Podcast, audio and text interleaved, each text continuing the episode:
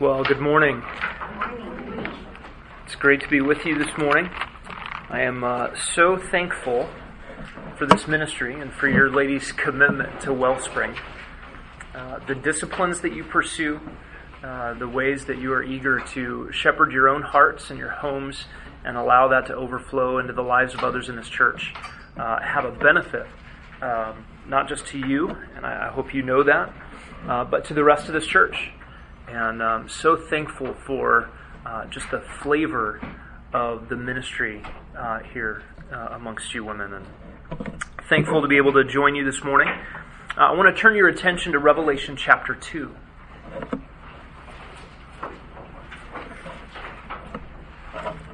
Just this year we've celebrated the 15th anniversary of Grace Bible Church. Is there anybody that's been here the whole time? Nobody here this morning. Grace Bible Church is 15 years old, and I don't know if you do this at birthdays or anniversaries.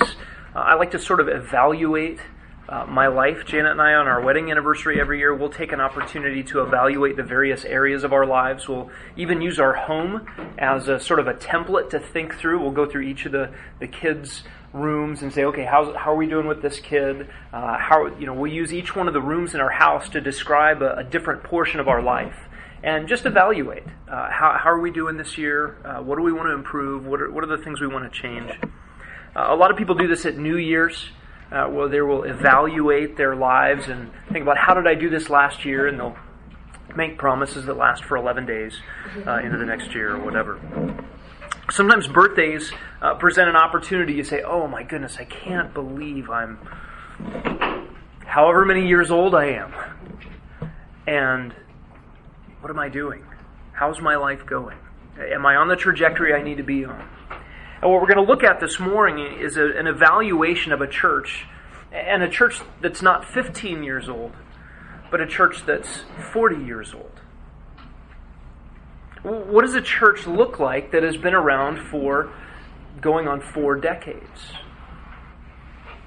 What does that look like in the life of a church? We're going to be looking this morning at Jesus' evaluation of the church at Ephesus. And Ephesus was a city, the center for government of Asia Minor in the first century, part of the Roman Empire. Ephesus was an important city, and it had a church which became the epicenter of evangelism and ministry in that region. And Jesus evaluates the church at Ephesus. Now, this is the first of 7 letters that Jesus gives personally to churches in the region. I want you to read with me Jesus' letter to the church at Ephesus, beginning in Revelation chapter 2, verse 1. To the angel of the church in Ephesus write, the one who holds the 7 stars in his right hand, the one who walks among the 7 golden lampstands, says this, I know your deeds, and your toil, and your perseverance, and that you cannot tolerate evil men. And you put to the test those who call themselves apostles, and they are not. And you found them to be false. And you have perseverance. And you have endured for my name's sake, and have not grown weary. But I have this against you, that you have left your first love. Therefore, remember from where you have fallen, and repent, and do the deeds you did at first.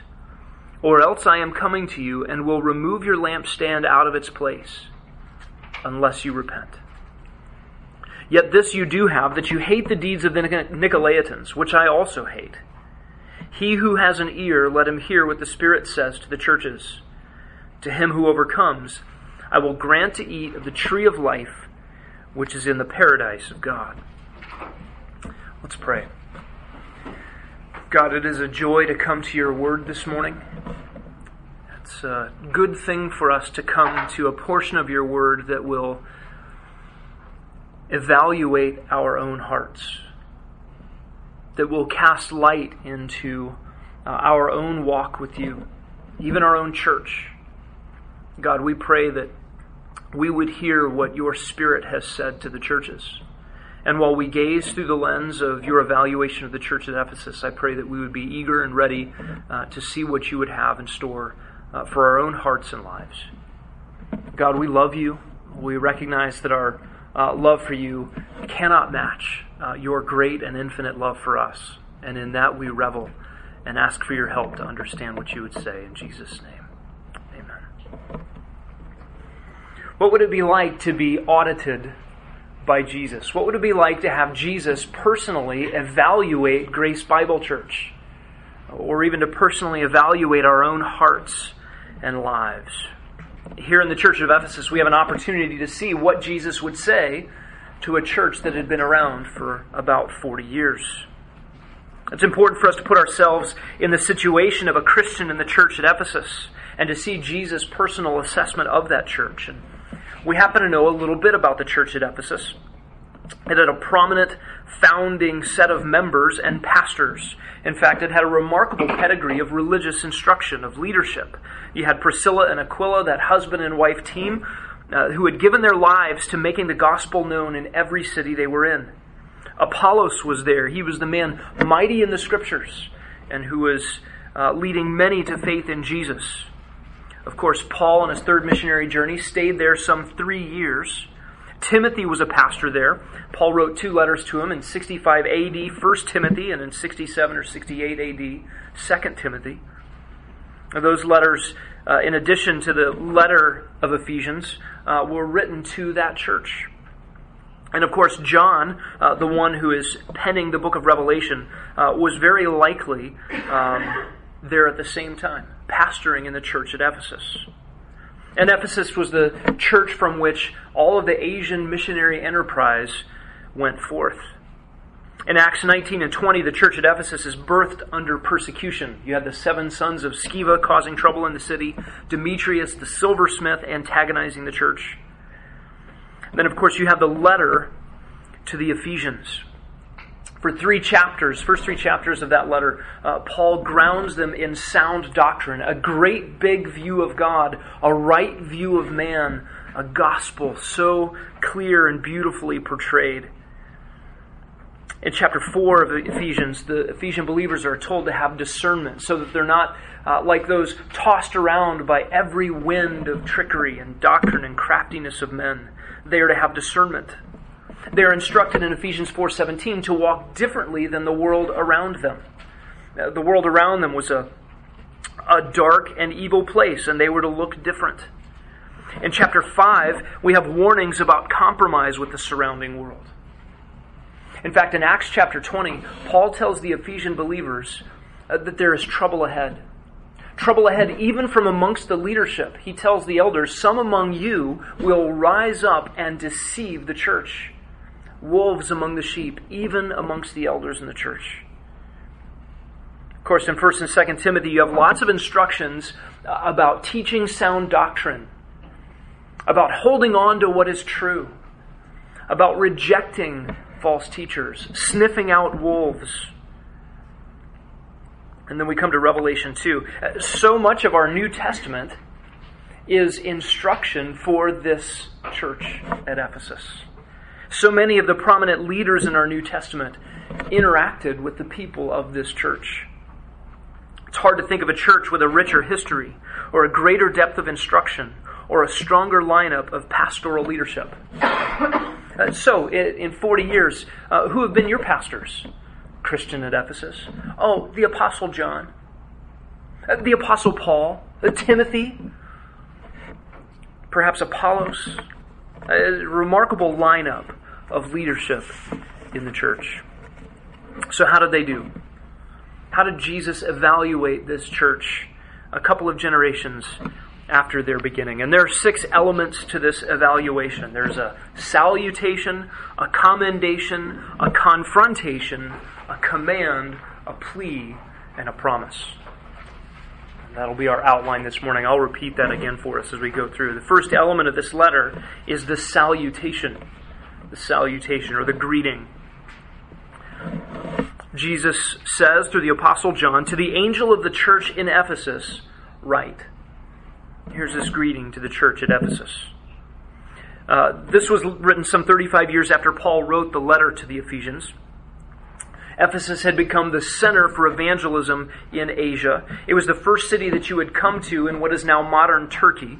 all of the Roman officials were required to pay Ephesus a visit. That's kind of the first city on the postal route. So anything that went into this region went through Ephesus first. The government, the seat of Roman government was in Ephesus. And the city was a big city. It had a 25,000-seat stadium. It was the center of commerce. There was a wealthy seaport nearby. And it was the center of the worship of Diana, or Artemis. Her temple was one of the wonders of the ancient world, 425 by 220 by 60 feet. In fact, they've reconstructed it in downtown Nashville.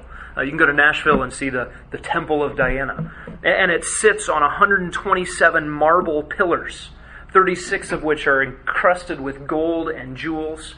In the middle of Diana's temple was a great big tree, and it was considered an asylum for unrepentant criminals. You see, you can commit the most heinous crimes in humanity.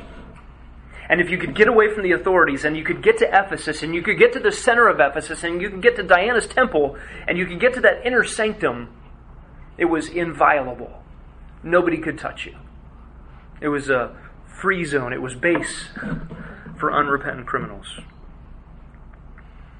The temple boasted thousands of priests and priestesses. The worship there was temple prostitution. The city was known for its temple. Elsewhere in Scripture we have this, "Great is Diana of Ephesus." She was like the emblem of the city. Immorality of Ephesus was world-renowned.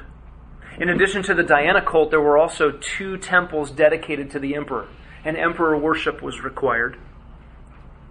You had to worship the emperor as God. This is the city to whom Jesus is writing, the church which resides in Ephesus. And in this salutation, he refers to himself. He says, "The one who holds the seven stars." He's the one writing this letter. That is a reference back to chapter 1 of Revelation. In fact, every one of the letters to the seven churches introduces Jesus with some reference back to the vision in chapter 1. And listen to the way Jesus is seen by John, Revelation 1, beginning in verse 9. "I, John, your brother and fellow partaker in the tribulation and the kingdom and the perseverance which are in Jesus, was on the island called Patmos because of the word of God and the testimony of Jesus. I was in the Spirit on the Lord's day, and I heard behind me a loud voice like the sound of a trumpet, saying, 'Write in a book what you see and send it to the seven churches, to Ephesus, to Smyrna, to Pergamum, to Thyatira, to Sardis, to Philadelphia, and Laodicea.' Then I turned to see the voice that was speaking with me, and having turned, I saw 7 golden lampstands. And in the middle of the lampstands I saw one like a son of man, clothed in a robe reaching to the feet, girded across his chest with a golden sash. His head and his hair were white, like white wool, like snow, and his eyes were like a flame of fire. His feet were like burnished bronze when it has been made to glow in a furnace, and his voice was like the sound of many waters. In his right hand he held 7 stars, and out of his mouth came a sharp two-edged sword, and his face was like the sun shining in its strength. And when I saw him, I fell at his feet like a dead man. And he placed his right hand on me, saying, 'Do not be afraid, I am the first and the last and the living one. And I was dead, and behold, I am alive forevermore, and I have the keys of death and Hades. Therefore write the things which you've seen, the things which are, and the things which will take place after these things. As for the mystery of the 7 stars which you saw in my right hand and the 7 golden lampstands, the 7 stars are the angels of the 7 churches, and the 7 lampstands are the 7 churches." What we see here in chapter 1 is a picture of Jesus unlike the picture of Jesus John had earlier in his ministry. 60 years prior, John had been the disciple whom Jesus loved, who even leaned against Jesus' chest at the Last Supper. Intimate, close friendship. Here he falls like a dead man before the unveiled, unclothed, unabashed glory of the same person. Staggering. Who, when he speaks, it sounds like Niagara Falls. When his face is shining like the sun, you can't stare at it. And John falls down as a dead man. And Jesus comes and comforts John and gives him a message to speak, to write. This unveiled, uncloaked, awesome, beautiful, terrifying, comforting, immense person has a message for the church at Ephesus. And here he describes himself as the one who holds the 7 stars in his right hand and the one who walks among the 7 golden lampstands. Verse 20 tells us the stars are the angels of the 7 churches, which I think tells us something about the cosmic nature, the spiritual nature, even the invisible nature of what's really going on at church. You see, when we gather together, when the church at Ephesus would gather together, it's not mere people doing merely physical, people, organizational, administrative gathering things. But there is an invisible cosmic reality to what is going on in church. There are spiritual forces at work. There is spiritual activity at work. There are things going on in the invisible realm that we get to see a little bit of here. And Jesus says the lampstands are the churches. What is this picturing for us? If Jesus is the one walking amongst the stars and walking amongst the lampstands, I think this pictures Christ's possession of the churches. They are His. This pictures His sovereign care over the churches. This pictures Jesus' presence among the churches. He inspects them. He knows what takes place in His churches. This also gives us the picture of Jesus' ability to remove the lampstands. Right? That is the threat here in this passage, both for Laodicea and for Ephesus. The threat is if you don't shape up, you don't get to be a church anymore. Jesus removes the lampstand. Jesus is present, sovereign, and concerned in and among His churches. And the picture here is important. The churches are lampstands. What does a lamp stand for? A lamp. Right? What's the lamp? If the church is the lampstand, Jesus Himself is the light for which the lampstand exists. The mission of the church is to be the lampstand to put Jesus on display. That's what the church is for. That's the salutation. The second element of Jesus' letter to the church at Ephesus is the commendation. The commendation. This is what Ephesus is doing right. It begins with the words, I know. I know. Those words are comforting and convicting, are they not? It's like Psalm 139. If God knows everything about me, if He knows me in my innermost being, oh, that's good. Wait, that's scary. Right? In this evaluation, it's good and it's scary. It's a good thing that Jesus knows what He knows. This brings comfort to those churches that are persecuted. It brings comfort to those churches that are suffering, that are persevering, that are enduring. That's what Jesus says here to the church at Ephesus. He says, I know your deeds. I know your toil. I know that your perseverance. I know that you cannot tolerate evil men, and you put to the test those who call themselves apostles and they are not. You found them to be false. And you have perseverance, and you have endured for my name's sake, and you have not grown weary. He also says in verse 6, you hate the deeds of the Nicolaitans. All of these things are commendable. And Jesus says, I know these things. First of all, He says, I know your deeds. That is your life and conduct in keeping with Christ's likeness. He says, I know your toil. That word is an all-out exertion to the point of weariness. He says, I know your perseverance. The courageous acceptance of hardship, of suffering, and of loss. Listen, Jesus knew that a Christian in Ephesus was persecuted on all sides. As a Christian following Jesus the Messiah, they were no longer under the protection of the Jewish synagogue. You see, the Jews in Ephesus were not required to worship the emperor. They were not pressured to worship Diana. They were given a special dispensation under the Roman Empire for being separate and unique.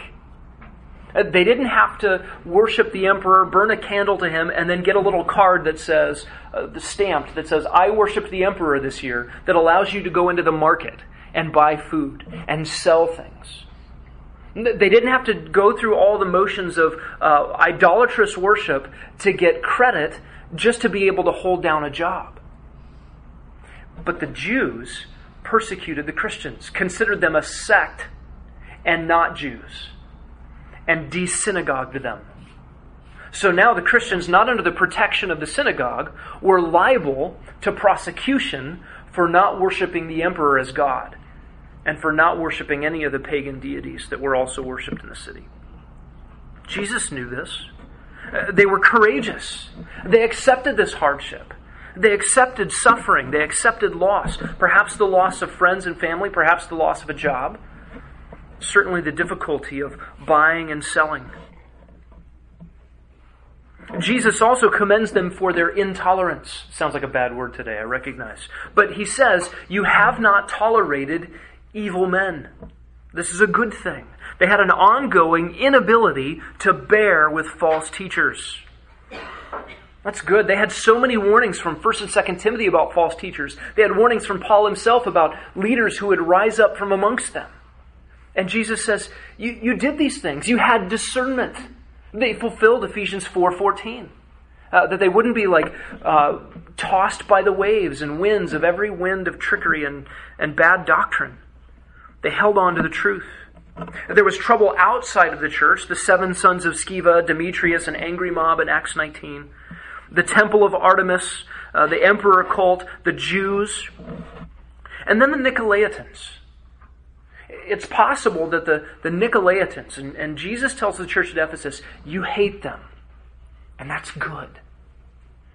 These Nicolaitans are very likely disciples of Nicholas. And we find Nicholas in Acts chapter 6 as one of the first proto-deacons. One of those men who was chosen for his godly character to serve the church when the Greek widows were not being taken care of like the Jewish widows were being taken care of. And the apostles said, we need to give our time and attention to the Word of God and prayer. We need godly men full of the Holy Spirit who can serve. And they became sort of that first level of what later became the office of deacon in the church. And Nicholas was one of those men who by outward appearance seemed to be qualified to fill that role. Later on in life, Nicholas and the Nicolaitans were those who claimed to be Christians and said, you can be a Christian, you can be a follower of Jesus, and you can participate in the things of the city. The sexual immorality, the pagan worship, all of the rest. They were false teachers. In fact, they weren't claiming to destroy Christianity, but to alter it from the inside, to offer a new version of it, corrupting it. They were posers and wolves and false teachers. This would be trouble from outside the church. The Nicolaitans were removed from the fellowship of the local churches.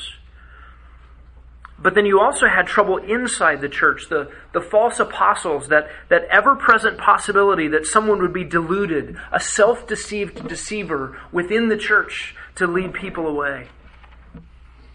And Jesus commends the church, you tested those who called themselves apostles, but they're not. You found them to be false. They had endurance and perseverance, verse 3, for Jesus' sake. And this is a paradoxical commendation. You have toiled to the point of weariness, and yet you are not weary for my name's sake. The Ephesian church had practical holiness, theological discernment. They were uncomfortable with compromise. They suffered for the name of Jesus. They were exhausted in their loyalty to Christ, but they were not exhausted of their loyalty to Christ. They were a mature, established, tested, seasoned body of believers. What is the church at Ephesus like 40 years after its inception? Discerning. Doctrinally pure. And we should take some cues here. How is Grace Bible Church doing? How will Grace Bible Church be doing 25 years from now? Could it be said of Grace Bible Church 25 years from now that we're discerning, holding on to the truth, rejecting false teaching, exhausting ourselves for loyalty to Christ and not tired of it yet? Could those things be said? You and I ought to take cues from the commendations that Jesus gives in each one of these letters. To not do these things would bring about a judgment from Jesus.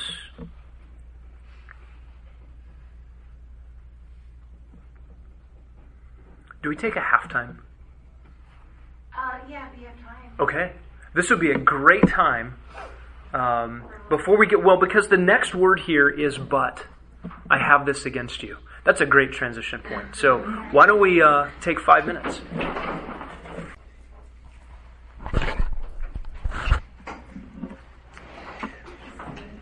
We've looked at the salutation and the commendation. And in verse 4, we see Jesus' confrontation. And Jesus begins by saying, "But I have this against you." And this is the scary part of the audit. What would it be like for Jesus to stand in front of Grace Bible Church and say, "Grace Bible Church, I have this against you"? What would it be like for Jesus to stand in front of you and say, "I have this against you. I know your deeds, I know your toil, I know this, I know that, and I have something against you"? And what does he say to the church at Ephesus? "You have left your first love." The word "left" here is the word that's used for divorce, for abandonment. This is a sad and definite departure. What is this first love? Well, this is a love stated generally. Jesus doesn't spell it out, and so we have a question. Is this love for God? Is that the first love? Is this love for fellow believers? Is that our first love, or is it love for the lost? Now, what does Jesus mean here? And, I want you to know that the first love here is not a love of first priority. That's not what the words here mean. It is the love you had at the first. Literally is what it says. The love you had at the first. It's kind of like the honeymoon love that you experienced when you were a church. You and I could think about it in terms of when you were first a believer in Jesus Christ. Do you remember how you loved? The love you had at the first. And I believe this encapsulates all three loves I just mentioned. The love you had at the first was, first of all, a love for God, because God had first loved us. And a love for God overflowed in love for other people. Love for believers and love for the lost. I believe that's what Paul has in mind here. Do you remember the first days of your following Jesus? Do you have fresh memories of your own rescue? It was 1980, Washington National Airport, where Air Florida Flight 90 took off in a blinding snowstorm. They had spent a couple of hours before the flight getting de-iced, where the trucks come over with chemicals and spray down the fronts of the engines and the leading edges of the wings and try to remove all of the ice and snow. And while they sat on the runway waiting to take off, more ice and snow accumulated. They decided to take off, and as the pilot pushed the throttles forward, the co-pilot noticed, "Hey, some of these numbers aren't right." And the pilot said, "Yes, it's fine." And less than a minute later, the last thing the pilot said is, "We're going in." 74 on board were killed as Air Florida Flight 90 crashed onto the 4th Street Bridge in Washington, D.C. over the Potomac River. The airplane then plunged into the icy Potomac River. There were 4 people in vehicles on the bridge that were killed. And then there were a few survivors treading water in the icy Potomac River. Lenny Skutnik was an assistant at the Congressional Budget Office who happened to be driving by, jumped out of his truck, threw off his boots, and jumped into the water. Because one on board, Priscilla Tirado, was trying to be helped. There was a helicopter overhead that had lowered a rope, and her fingers were so numb she could not grab the rope. So Lenny Skutnik slid across the ice, jumped into the open water, went to Priscilla, grabbed her, grabbed onto the rope, dragged them both to shore, and saved her life. Can you imagine what Priscilla must think about this guy, Lenny Skutnik. A hero. Would she ever forget? Would that story very soon be erased from her memories? What could Lenny Skutnik ever do to ameliorate her affections for him as her rescuer? Well, you and I have a much better rescuer than Lenny Skutnik, from a much more dangerous and precarious position than Priscilla Tirado was in. You and I have been rescued from eternal condemnation under the unflinching wrath of Almighty God in hell forever and ever and ever by the rescue that came at the cross through our Lord Jesus. Do you feel the fresh remembrance of your own rescue? Do you remember what it was like when you first understood that you were a sinner in need of a Savior and that Jesus was just that one who could actually save you from your sin? When He changed your heart and you believed and you loved for the first time because you had been loved. Do you remember that? Jesus is talking about the first love that the Ephesian believers had had. Love for God overflowed from their rescue. The first command is love the Lord your God with all your heart, soul, mind, and strength. And the second is what? Love your neighbor as yourself. These things flowed out of a heart that had been rescued. And love of neighbor, Jesus tells us who our neighbor is, it's everybody. There's going to be a love for fellow believers.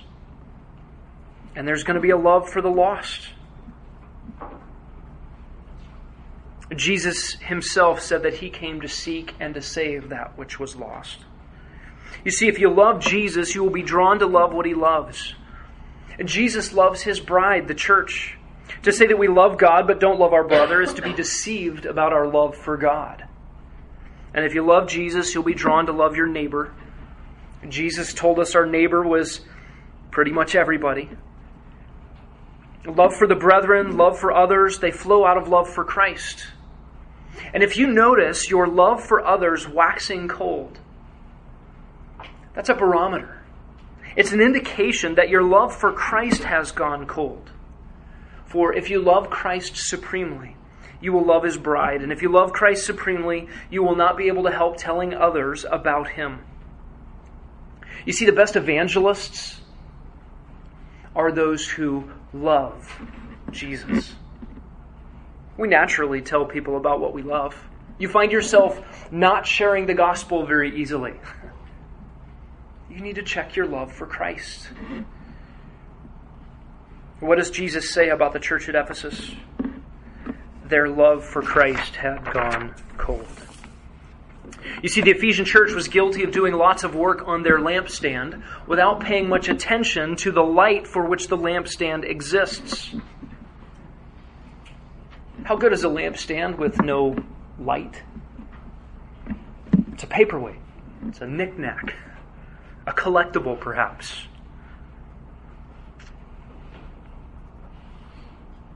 Someone might come into your room and say, that's a really nice lampstand you've got there. You've been polishing that thing? Boy, it is shiny. Where's the lamp? A lampstand with no light is just collecting dust on a shelf. You see, doctrinal purity, theological fidelity, suffering under persecution are supposed to be a platform for the light of Christ to shine. They themselves are not the light. Do you understand the relationship?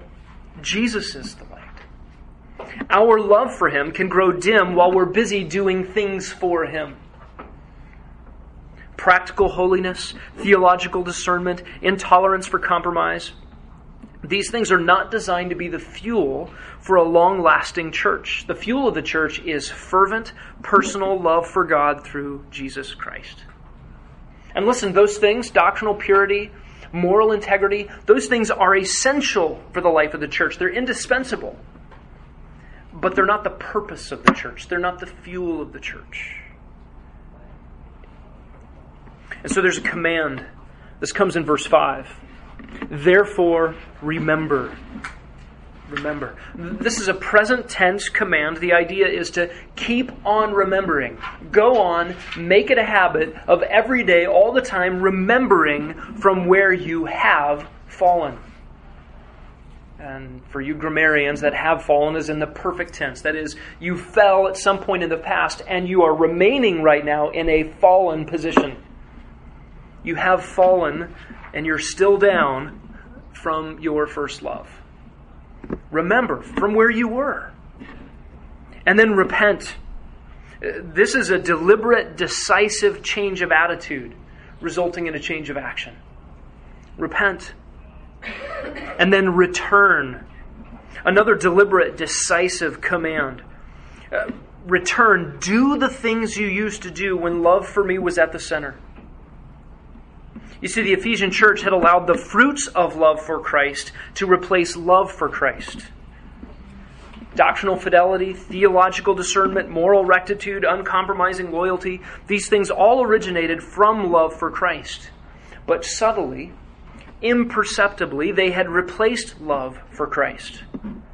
The blazing center of the Christian life was set aside by the fruits of that blazing center.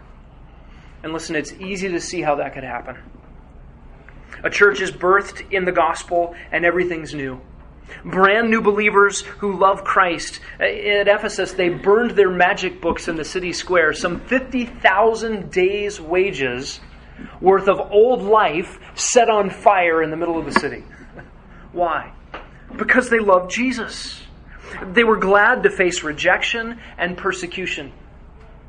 And persecution and rejection produces isolation. Right? Man, it's not fun to go out in the world and get beat up every day, so let's just hang out together. Outside trouble promotes isolation and protectionism. And then think about this. Inside trouble, remember, Nicholas was originally part of a church. The false apostles were those who claimed to be Christians. Even elders in the church at Ephesus who had defected had all come from the inside. And think about what inside trouble promotes. It breeds skepticism and suspicion. Pretty soon, everyone's looking over his shoulder for someone who's going to compromise morally, someone who will teach something that is off theologically. And it's not long until a church begins to pride itself in its theological purity, moral integrity, and its ability to discern error within and without. The central thing, the thing that makes a church, the reason the lampstand exists, the fire and the light of Jesus, is no longer shining. A generation has gone by since the book of Ephesians was penned, and the church at Ephesus is in danger of going out of existence. And the machinery of the church is still functioning. The doors are open on Sundays, sermons are preached, songs are sung, error is pointed out, sin is exposed, compromisers are run out of town. But the defining characteristic of a church, the defining characteristic of a Christian, is gone. Love has left the building. And this is no mere trifle. This is a fatal flaw. Look at Jesus' warning in verse 5. Remember from where you have fallen, repent, and do the deeds you did at first, or else. I am coming to you, and I will remove your lampstand out of its place unless you repent. This is not a reference to Jesus' final return. Rather, this is an immediate, personal corrective to be made by Jesus with the church at Ephesus. You see, a church cannot survive merely on what it is against, what it stands opposed to. A church cannot define itself by what it is against. A church must be characterized by, defined by, and driven by love. Love is to be the lifeblood of the church. And if it is not, the church at Ephesus can no longer exist.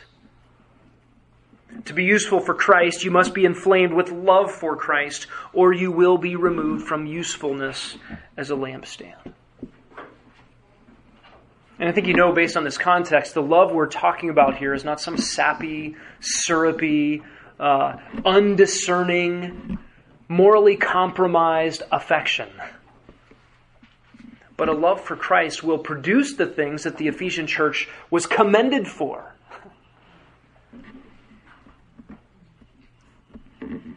But love has to be the center. And so there's a plea for us in verse 7. He who has an ear, let him hear what the Spirit says to the churches. You see, this isn't just a plea for Ephesus. Let him who has an ear to hear. This is a way to say, are you on the frequency? Are you tuning into this radio station? If you have an AM radio and somebody's broadcasting an FM signal, you're not going to hear it. You can tune your dial back and forth all day long and never pick up the signal. But if you have an FM radio and you're tuned into the frequency, you'll be able to hear what's being broadcast. Jesus here is broadcasting a message for anyone who has ears to hear. And how does someone have ears to hear? If the Holy Spirit has turned on your hearing. This is a message to Christians. And this is a message to churches beyond the walls of the church at Ephesus, beyond the first century. And I love what the text says here. Let him who has an ear hear what the Spirit says to the churches. Right? This is a great place where our Bible has a very specific context and a very specific church in mind, but immediately tells us this is applicable to all churches that can hear. Those born of the Spirit are going to hear spiritual things. This is designed to awaken the conscience of the faithful amidst the compromise of others. And there's a promise with this in verse 7. Jesus says, to him who overcomes, I will grant to eat of the tree of life, which is in the paradise of God. To him who overcomes. And there's a promise to overcomers in every one of these letters. John is the author here, the human pen. And in 1 John 5, he tells us exactly what an overcomer is. An overcomer is one who believes in Jesus, a genuine Christian. That's what he means by overcomer. It's the Greek word nikao. We get our brand name Nike. The victorious one, the overcomer, the victor, a true believer. What is the promise to a genuine believer? The tree of life, which is in the paradise of God. This is a way for Jesus to describe eternal life. Eternal life. The tree of life in Genesis and Revelation, the bookends of your Bible. Your Bible begins with a picture of the tree of life and ends with a picture of the tree of life. What Adam and Eve lost for us in the garden, direct access to God and living forever in His paradise. The whole rest of the Bible is how do we get back in? And the Bible ends with something better than it began. A permanent, perfected state in the paradise of God with immediate access to God forever and ever with no possibility of sin again. No more death, no more sorrow. That's the paradise of God. The tree of life stands as an emblem of this great big promise of God. That is what is in store for the Ephesian believers who hold on to Christ. That's what's in store for us. I love what Jesus does in each one of these letters. He addresses something very specific in the city that the people would be aware of. Remember the temple of Diana? Remember what was in the center of the temple of Diana? This great big tree, which was an asylum for unrepentant criminals. They even called it a tree of life. So Jesus says, to him who overcomes, I will give him to be a part of the tree of life, which is the paradise of God. Genuine believers are those who overcome and inherit the promise of God. The tree of life promised by Jesus is way better than an asylum for an unrepentant criminal. The eternal, pure paradise of God where no unclean thing exists. And yet, for Jesus to place us there means that He does something in us, for us, to prepare us for that place. It's not an asylum for unrepentant criminals. It is a place where the ungodly have been declared to be righteous by the grace of God, who have then been prepared through a process of sanctification and ultimately glorified so that they are no longer impure, no longer unclean, but have a right to access to the paradise of God. A right we don't deserve, an access we have not earned, but one that has been given us by God's grace through the cross of His Son. I don't know if you've ever thought about what it will be like to be in heaven and to look around and see other people there. Some people think, I can't believe that guy's there. Or, man, where's so-and-so? I thought for sure they would be here. I think the reality is you and I will be so overwhelmed. I can't believe I'm here. Richard Baxter said it this way. How can someone who committed such vile crimes be given such a glorious crown? How can my history and my future belong to the same person? It just doesn't seem right. And it's God's gracious gift. Well, how did the church respond? Church history tells us that Ephesus repented collectively as a church and functioned as a witness to the love of Christ for at least another generation beyond this. That's good news. Today, Ephesus is a secular Islamic state. Very few Christians, very little witness, very little representation of Christ. 2,000 years later, what ought we to be thinking about Ephesus, about this letter, about our own church? Well, first of all, you and I should never be content with doctrinal error. We should never be content with doctrinal error. You and I ought to listen to the commendations Jesus gives to the church at Ephesus. They actually were obedient in running out false teaching. They were actually commended by Jesus for, listen to this, hating the Nicolaitans. You and I should never get comfortable with moral compromise. We should never be naive about false teachers within the church. You see, the church will be undone if truth loses out to false teaching, or if holiness is replaced by immorality. You don't get to have a church anymore if you compromise with the culture, if you give in to false teaching. But the message of the church at Ephesus is this: doctrinal precision, moral rectitude, heresy hunting do not in themselves define a healthy church. You have to work hard to maintain the fire of love for Christ at the heart level. But we cannot let the machinery of doing church overrun the primacy of doing love. It's much easier as a church to do programs than it is to maintain fervent love. Fervent love for Christ, fervent love for each other in the body of Christ, fervent love for the lost. As a church, as individuals, we must continually cultivate warm, affectionate, deep, personal love for Jesus, who loved us and gave himself up for us. What would Jesus say about your life? What would Jesus say about your heart? What would Jesus say about your love for him? What might Jesus say about your view of sound teaching?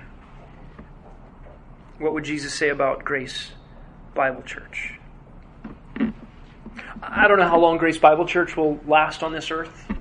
In God's providence and His kindness, could this church evaporate or compromise in the next decade, or might it last a couple decades? It's interesting, there's no 2,000-year-old local church that has remained faithful to the gospel. It's hard to find one that lasts 100 years.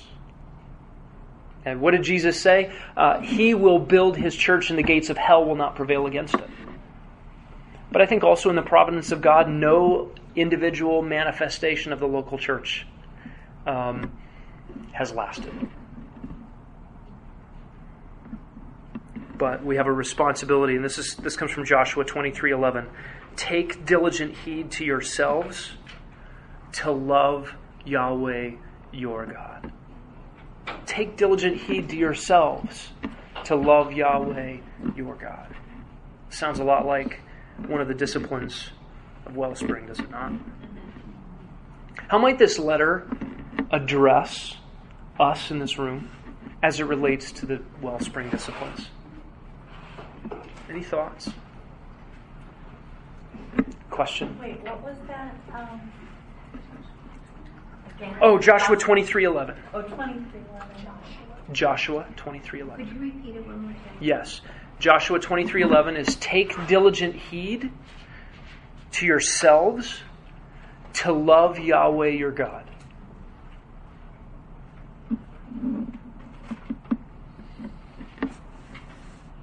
What does it look like practically to cultivate renewed affections for Christ?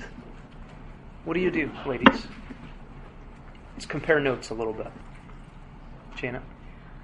I think we need to go to the Word of God and just get to know God, the Savior, know Him well, and just to pursue Him, meditate, and just fill your heart and your mind with Him, who He is, what He's done, and it results in loving Him. Does absence make the heart grow fonder? No. And specifically with the gospel. Yes. So that we don't become just all filled with doctrine and my teaching. Yeah. Keep going back to who He is and what He's done for us. Yeah. Must we be filled with right thinking and doctrine? Yes. Must we take our thoughts captive to the obedience of Christ? Yes. Must we think God's thoughts after Him? Yes. Must we remain faithful to the things that He has prescribed and taught for us? Absolutely. But to do so without a perpetual remembrance, meditating on, thinking on our rescue, the lampstand will be taken away. Rhonda. One challenge I really have is that it really resonated when you were talking about them isolating themselves and being very comfortable in material. And just the challenge that we don't isolate ourselves, that we take every opportunity, that every person that God puts in our path, every single person, that we reach out to them. Yep.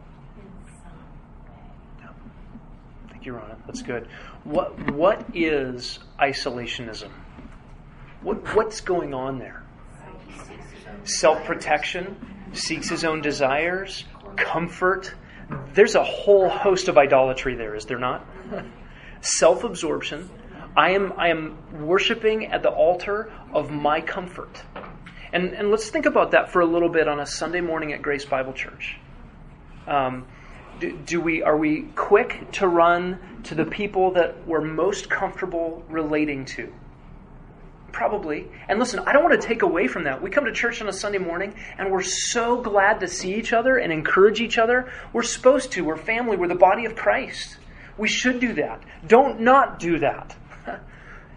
But, please, remember what it was like to walk into Grace Bible Church the first day and wonder, is this a loving church? How might I know that? You know, and maybe you've done this. Maybe you sit down and you just watch and you go, okay, how long is it going to take? Is somebody going to come say hello to me? And maybe you're an extrovert and you're okay just sort of testing that, and then eventually you'll get up and go find somebody.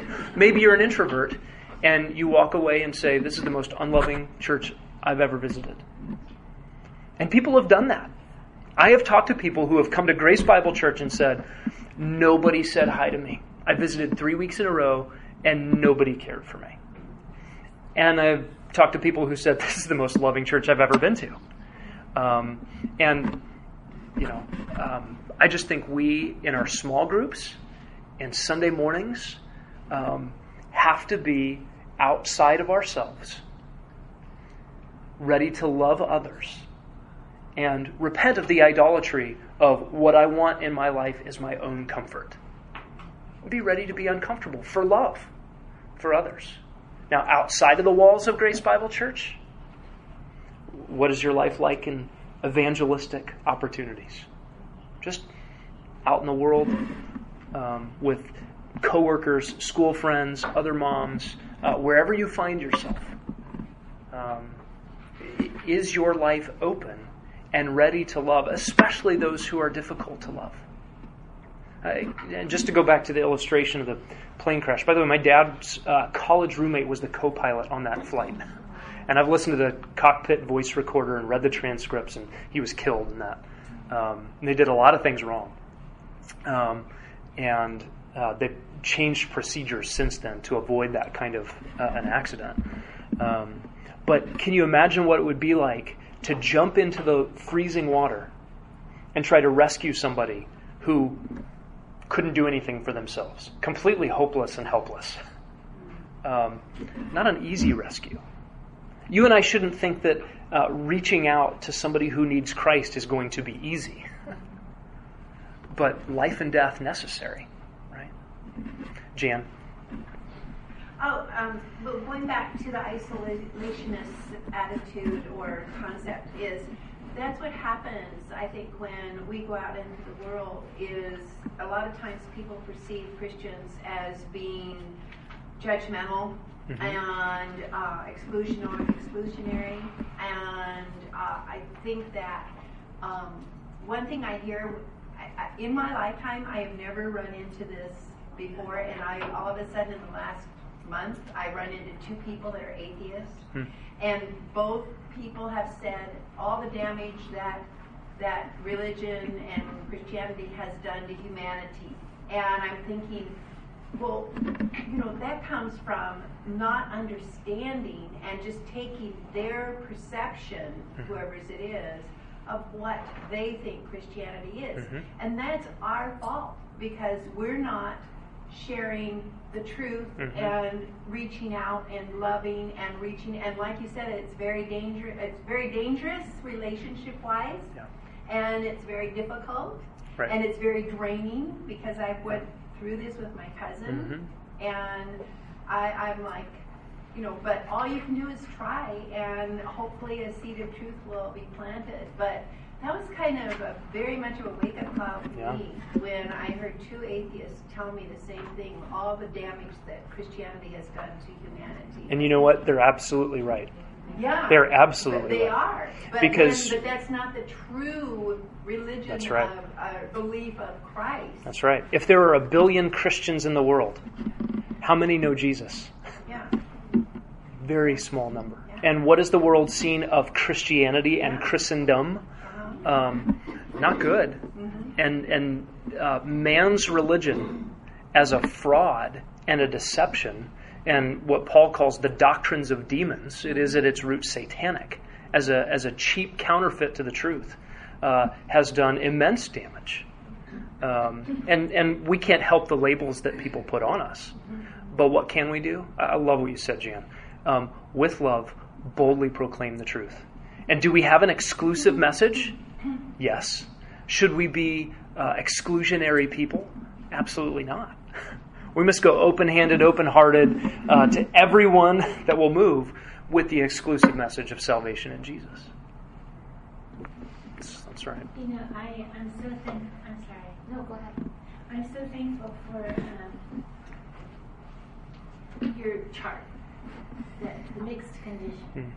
Mm. When we're sharing with people, we can share in humility and love. That we all come from the same place. We're all sinners, and we're not perfect. We still sin, but by the grace of God, we've been saved, mm-hmm. and it makes a difference in our lives. And hopefully, there is a difference in our lives. Yeah, that's right. Dana, I don't know how much time we have. I have a question. Yeah, it's okay. Just in that. Verse 7, where it's talking about the reward, I will grant to eat of the tree of life, which is in the paradise of God, to him who overcomes. So, is the flip true? Is the other flip that if you don't, is he basically saying here, if you don't repent and do the things that you did at first, you will not have eternal life? That's right. Okay, so here's my question and all that. So, all the works that they had done, mm-hmm. were not fruit or evidence of being a believer? Well, they were if they're genuine believers. Okay. How does that show itself? Perseverance. The one who makes it to the end. And so this is the relationship between a genuine believer and a false professor. Both sprout stalks, to go back to one of Jesus' parables. The wheat and the tares. And the stocks both look the same. There's growth. There seems to be production. And one lasts to the end and bears real spiritual fruit. And the other proves itself to have been a weed all along. And the disciples said, hey, should we rip out the weeds? No. You'll rip out wheat too. Wait till the end. Wait till the harvest. God will take care of all of that. He'll sort it out. In other words, you and I can't tell the difference all the time between a false professor and a genuine, any more than the disciples could figure out who it was who was going to defect and betray Jesus at the Last Supper. Is it I, Lord? Is it I? Is it I? And Judas leaves. How did they not see that coming? Right?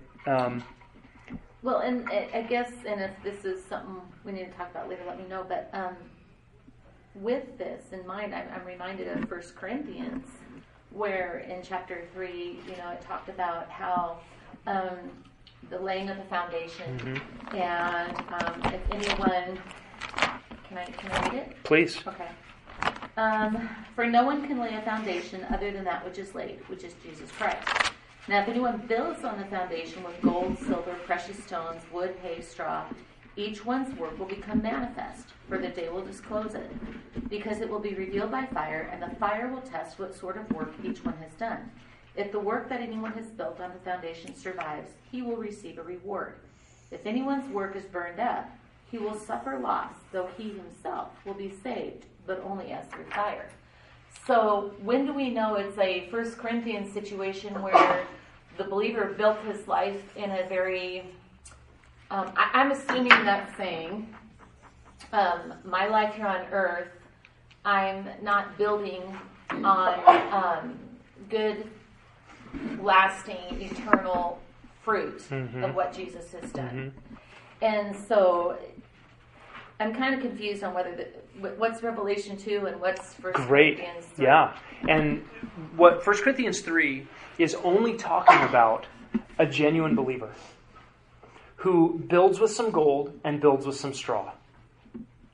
The corollary to Revelation 2, the person you're talking about who is a false professor, has only ever been building with straw because that's all he has to build with. You're talking about an unbeliever at that point. But someone who thinks they're a Christian or convinces others that he's a Christian, right? I used to look at 1 Corinthians 3 as a threat. Like, God, I've been doing all this stuff for you, and I'm going to show up in heaven, and you're going to destroy some of it. I'm glad I'm saved, but man, all that stuff went up in smoke. But wait a second. Hay, straw, stubble. The stuff that I did for myself, the foul motives, the all the temporal garbage, fleshly stuff that I thought was so great, I don't want to bring that in here. God, thank you for burning that up. And the stuff that's refined and remains is gold. God produces the good works that He rewards. This is a staggering thought about the grace of our God. Nobody, if purple is the good stuff. God produces that, right? Ephesians 2:10, God prepared good works in advance that we might walk in them. Who prepared them? Well, God did. What do? We walk in them. He's the one producing good spiritual fruit. Now, in our mixed condition, I'm still producing some straw. But God is so kind, He's going to dispense with that garbage. He's going to burn it up. And you know what He's going to do with the good stuff He produced?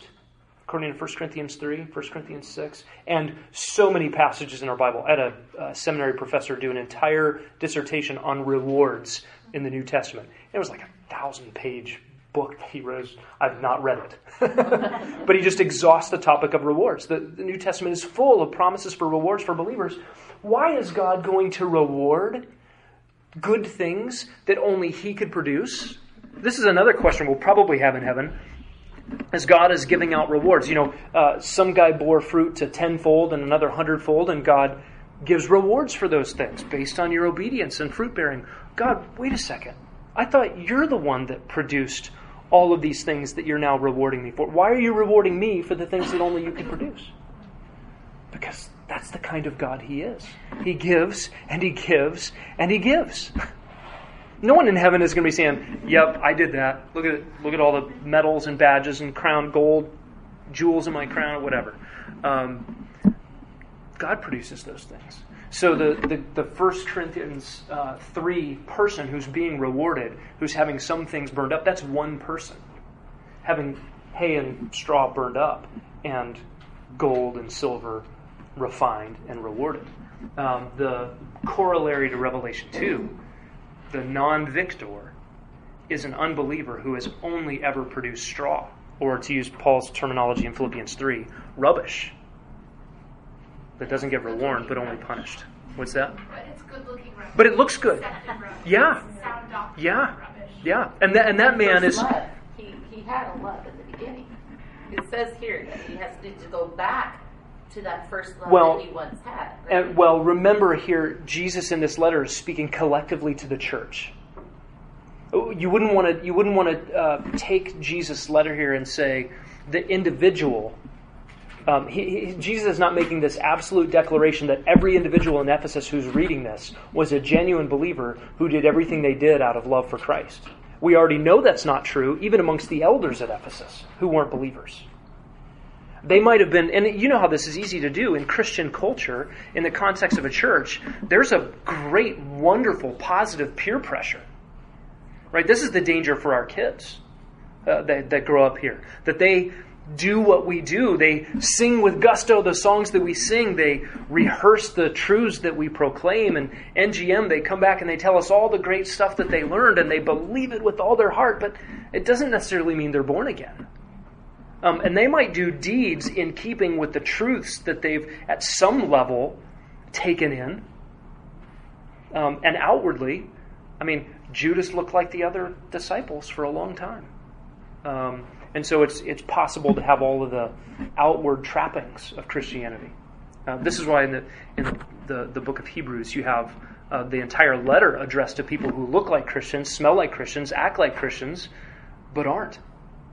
But who could know that but God?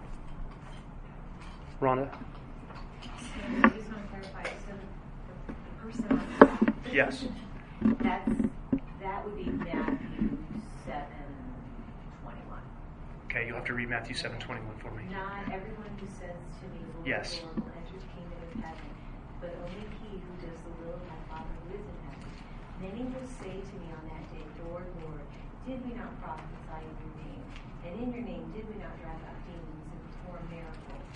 Then I will tell them, I never knew you. Away from me. And I didn't intend this by the illustration, but if the purple is the outward profession, it's merely outward. Here, the outward purple profession is also joined with inward reality. Let's take the last 6 minutes and go back to this first question. How do we cultivate affectionate love for Christ that overflows into love for others, practically? What do you do, ladies? What does that look like? Janet mentioned staying in God's Word, keeping a disciplined place there. What else? What else do you do? Accountability. Having Wellspring is a great place for accountability. Small group is another place that keeps us accountable, keeps us in there, keeps our first love there. Yeah. Thinking about your plane illustration with the rescue, I would imagine if I had been rescued from icy waters so close to death, I wouldn't have to think about it. It would come in flashbacks. Mm-hmm. I was so close to dying, and I would probably get fearful. And then to think about the man's arms wrapping around me and grabbing onto the rope, spending serious time on a daily, regular basis, contemplating the reality of hell, how close I was to it, how I deserve it, the rescue that came, like actually thinking through that soberly, because that will inevitably lead to love. Yeah, I hope that is a practice in your meditation. I hope that is something you do. It's one of the reasons we love doing the Lord's table every Sunday, to bring us back to that. I think just being willing to deny myself those selfish comforts or pleasures when I'd rather stay home and sleep or whatever it is that I want to do, as opposed to opening my home and embracing other believers, and whether they're new people or people I've known for a long time, and just having cultivating that love more. Mm-hmm. Yep. Yeah, that's right. And it's interesting. Sometimes we shy away from the incentives that God himself puts in his word. But opening our lives to others out of love is part of this that actually gets rewarded in heaven. And Jesus tells us it gets rewarded in heaven so that we will do it more. Because he knows better than we do what one act of love here translates in eternity for our joy. He's the giver of good things to his children. He wants to give good things, and so he is incentivizing his giving of infinitely greater things based on our faithfulness to do with the resources we have.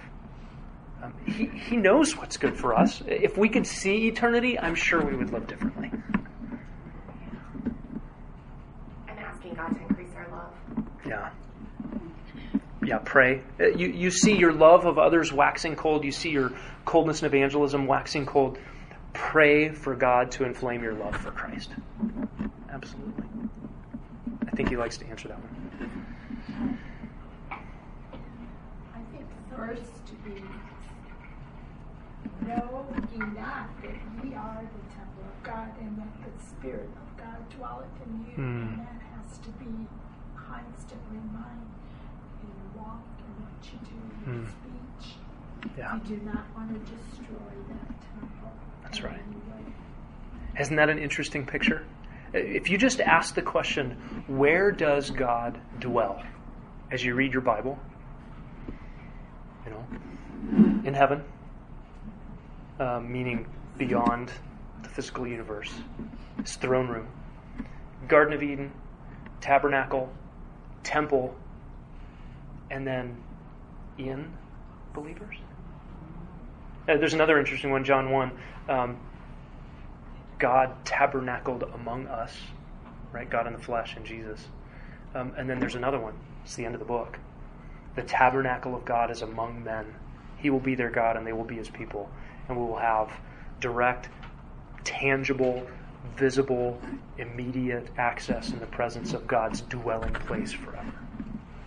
But in the meantime, he dwells in us. That's again, one of those I know statements. Okay, that's comforting, and that's kind of scary, too. Rhonda. The thing that's really, one of the things that has really been challenging me is it comes back to the isolation.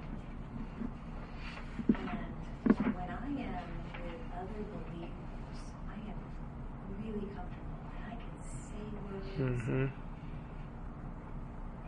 The worst, if I cannot communicate to a non-believer what I am saying to a believer in non-church words, I'm on autopilot. Yep. And that is just kind of challenging. So the words that are so prevalent, and they're true. God is sovereign. Praise God. Whatever. We know all these words. But if I really become so comfortable with them that they're meaningless, because if a non-believer says to me, what does that mean? Or why would I even say that to a non-believer? I need to be able to effectively communicate to them in non-church words. Do you know what helps me do that? And this is very practical for me, and I just think in terms of Revelation chapter 20, in verse 12, I saw the dead, the great and the small, standing before the great white throne, that judgment seat of Jesus, and books are opened.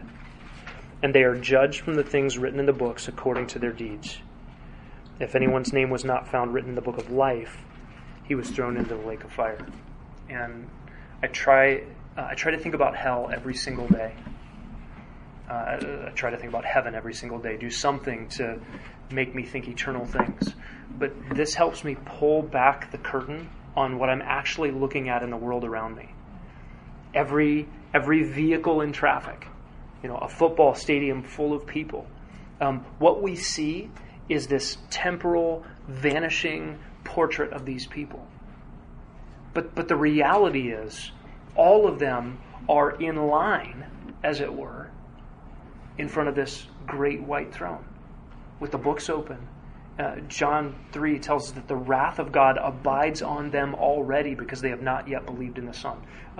We see the movers and the shakers in the world. We see the Hollywood celebrities. We see the co-workers. We see the people around us, the postal worker. They're good guys. They're friends or whatever they are, but we need to see them in the lens of Revelation 20. And if I could see them standing in line with their deeds about to be read before all of the universe, and they're about to be thrown into the lake of fire, what would I say then? If I could stand in that line and pull some out of that line, what would I be telling them? I think that does away with the well, I'm going to feel comfortable saying, smiling, and maybe they'll understand the gospel if I smile at them. No, that's not what you would do in that line. You would be bold and clear and articulate, and you would plead with people even through tears. I need that reminder because I'm tricked by what I just see. Great Comfort has a line. He says, bind a sinner and practice when it comes to sharing the gospel, because we struggle for those words, but there's plenty of practice all around us. Yeah. That's great. That's great. And listen, what happens if you fumble your words? What happens if you get it wrong? Don't ever do it again. That was terrible. You pray for help and do it again. Listen, I didn't get saved via a perfect gospel proclamation by some world-renowned pastor or evangelist. I don't know how you heard the gospel and got saved. But beautiful were the feet, were they not? Sarah, did you have one final thought or word? Well, I started reading the Book of the Month, the Doctrine of Sin, and that inflames your vanilla for Christ because it helps me understand sin clearly, and I think there's so much in there, but really when I go before the Lord in repentance to remember the offense of my sins against God. It's really easy to be embarrassed about it or just have lots of other responses and lots of other reasons why sin is offensive, but ultimately it's against the God. I mean, Jesus already suffered, he already bled for that thing, that thought that I thought was so worthwhile and so pleasurable, but it's utterly offensive to the God of the universe who's here. And that humbles me, that fuels my repentance, but it also really fuels my love for Christ. That's right.